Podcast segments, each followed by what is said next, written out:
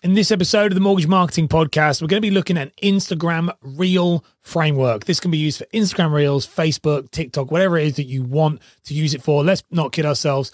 Reels is everywhere right now. People are consuming literally on their mobile phones all the time. And so we're going to be breaking down this framework. This is one that I use with my one to one clients, use one I use myself, and it should help you navigate this space in a much better way. But first, let's run the intro.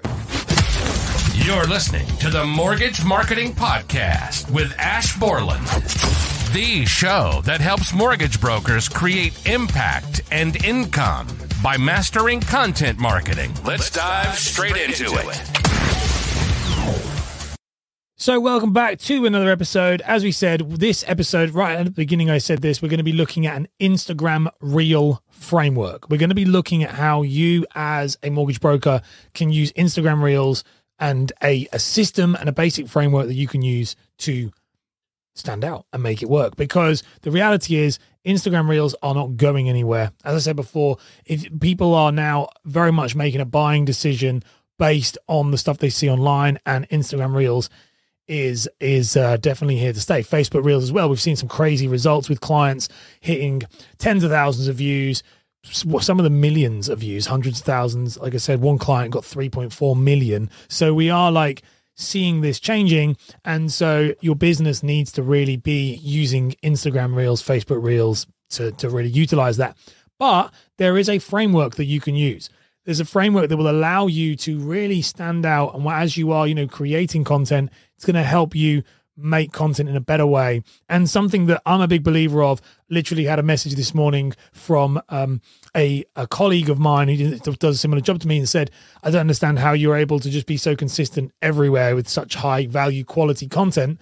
And that's because I follow a system and a framework. So this framework I'm going to share with you right now is a game changer for Instagram Reels for mortgage brokers. It works for any business owner as well, but mortgage brokers this is a powerhouse. So, the very first thing, and this is in this order, the first thing you need to look at is lead with a powerful opinion. Now, bear in mind with this as well, I'm going to give an example of one of these kind of scripts done at the end of this. Um, but this is the first one. So, lead with a powerful opinion. Now, this is very different. This should be one sentence at the beginning of the reel, and it should be the first thing that opens up. So, in other words, it should literally be um, the, the not a question, but a statement. So, not do you think that you should speak to a mortgage broker? It should be you should speak to a mortgage broker. Yeah. Now, obviously, the should you got to be comp- careful with compliance, use your language correctly, all that stuff. But leading with an opinion, and it's important opinion, not advice, but it's an opinion is different than leading with a question. The reason why this is, by the way, is that because of scrolling, people are scrolling through on social media. They are literally constantly on their phones. You've got to find a way to catch their attention. And so when you bring a question, doesn't give people the stakes. They don't know exactly what it is they're buying into. But when you lead with a one sentence opinion, these people know exactly what it is they're getting themselves into. The next thing is more context. So one to two sentences now giving more context to the opinion that you've just stated. Okay. I'm going to give you an example of this at the end, but this is what this should be. It should be more context now. So, one sentence with the opinion, powerful opinion, controversial opinion, whatever it may be. And then another one being more context is this is why I think this. Okay. So it's like, this is why I believe, this is why I think, this is why I've seen to say this. That is more context. The next one, then, when it comes to this framework, is that as soon as you've done that, one sentence there, maybe two sentences on the other one, you then move to the raise the stakes. And raise the stakes is what would happen if you don't do what I just said. This is the effect. This is the the cost of not taking action. Again, probably one or two sentences. Now, bear in mind, this is a reel. So you've got 15 seconds, 20 seconds, 30 seconds, maybe 50 maximum. So this is not very long. This is just, you shouldn't be viewing houses with your parents. Viewing houses with your parents takes time and it's a real pain. I've actually seen people view houses with their parents and lose houses because their parents were incapable of making a decision while the people who were were bidding them outbid them. That's a great example. That's a really short raise the stakes. Now, the idea of this first three structure is that that is now something that people themselves can like they understand it. They now know what you think, they know why you think it, and they know what will happen if they don't take action. Which means, by the way, they're more invested into knowing the full story, the full, the whole thing. Also, if they, they scrolled away, they now have got the information they needed in order to make a decision. That's one of the the two main reasons.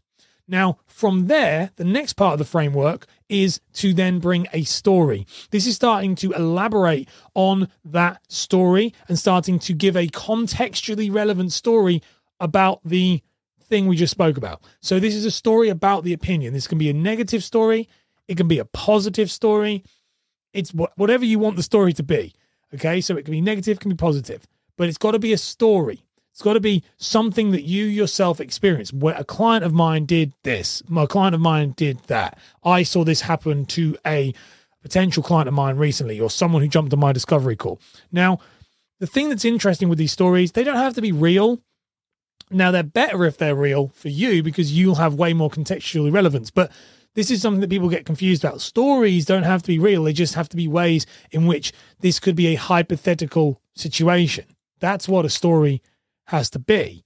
Doesn't have to be real, but the better you get at your job and the more you do your job as a broker, the more you'll have these stories.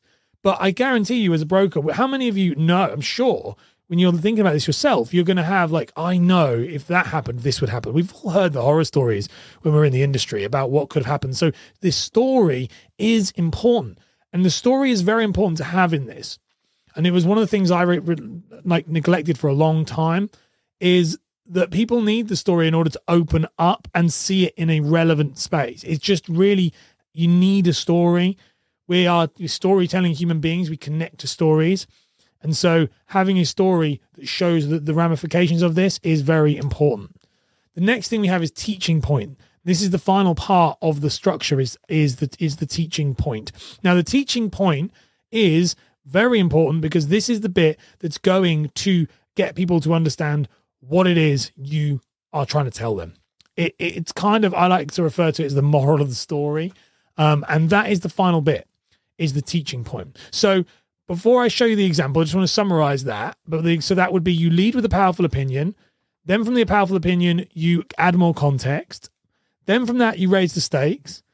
Then you tell a story then you give the moral of the story or the teaching point of the thing you want them to take away. You can then, if you want to, add a call to action if you wanted to. Obviously, you got to be careful with your compliance because call to actions need to be signed off and all that stuff. So I personally avoid call to actions when I work with clients on this because I think it's better to not to try and re- remove compliance from this as much as possible. Um, but that is that's the structure. Now I'm just gonna after the ad, this ad, we are going to be looking at an example of this and how this is done in real time. Do you feel like you're winging it with your marketing and business process? Well, we have your back. The Mortgage Marketing Blueprint has been created to give you a step by step process that maximizes your chance of lead generation, client referrals, and online brand awareness. Use code MMP15 for 15% off and start taking control of your brand now. Let's get back to the show. So let's have a look at an example of how this is done and how you implement this. So the example is up on screen if you are watching this. If you are listening to this, don't worry, I'm going to talk you through it if you're on the podcast. Um, but if you're watching this, you're going to see this here. This is one that we worked through with one of my clients recently, and um, obviously it's just an, an example of how this would work. So the first thing you have is this powerful opinion. So you should speak to a broker, a mortgage broker, before viewing a property. So this is that powerful opinion. Next bit, add more context. Everybody wants to own their home, and a broker can help you achieve that goal. That's more context. Step three, raise the stakes. If you don't, you could be viewing houses outside of your price range and not get the mortgage you need when your offer is accepted. Then we move to the story. This happened to a client of mine recently they used an online mortgage calculator which said they could borrow 300,000. However, after viewing their reviewing their documents, it came to light they could actually only borrow 270,000. That's the story. In the end, this is still the story. In the end, they found another house that was perfect for their needs and their budget, but this could have ended badly. Now we move to the teaching point. The moral of the story is to speak to a mortgage professional before you do anything. Now, that structure is less than a minute, probably less than 30 seconds. But if you listen to that and the way that was broken down, that is very, very easy. It's very easy to understand. I feel like I've gone through a journey and I feel you, you, you, you understand the moral of the story at the end of it. That is the perfect structure for reels, for speaking reels, not text and audio and all that rubbish. Like, no disrespect to people who do that, but it's just, it's fine, but it's not giving, it's giving clients in some way, okay, like it's okay, but like this is like people who want to build connection and relationship through their voice, through showing people how competent they are, what they're doing, and how good they are. This is the structure. Follow this structure for speaking reels, and you will absolutely fly. It's a super easy structure and changed the game for me when I learned this. So, my episode takeaway for this episode of the Mortgage Marketing Podcast is it first of all, th- really think about your stories for your reels. That is my episode takeaway. Think about the story because the story is the main point. And I actually, an exercise that I do with my clients is I say to them, go ahead and get me 10 stories, good news stories that you've done, bad news stories, stories that have really hit you.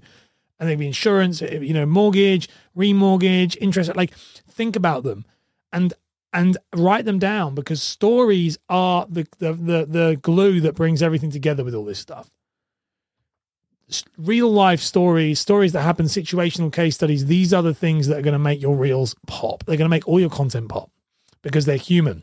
And so, my episode takeaway for the Mortgage Marketing Podcast for these reels is yes, do all this stuff, follow these frameworks, follow these structures, but make sure that you embed it in reality and in story because that's where we as humans connect. It is super crazy how often we overlook that. If you enjoy the show, be sure to subscribe, and I'll see you in the next one. Bye. You've been listening to the Mortgage Marketing Podcast with Ash Borland. If you've enjoyed the show, then be sure to leave a review and share it with a friend right now.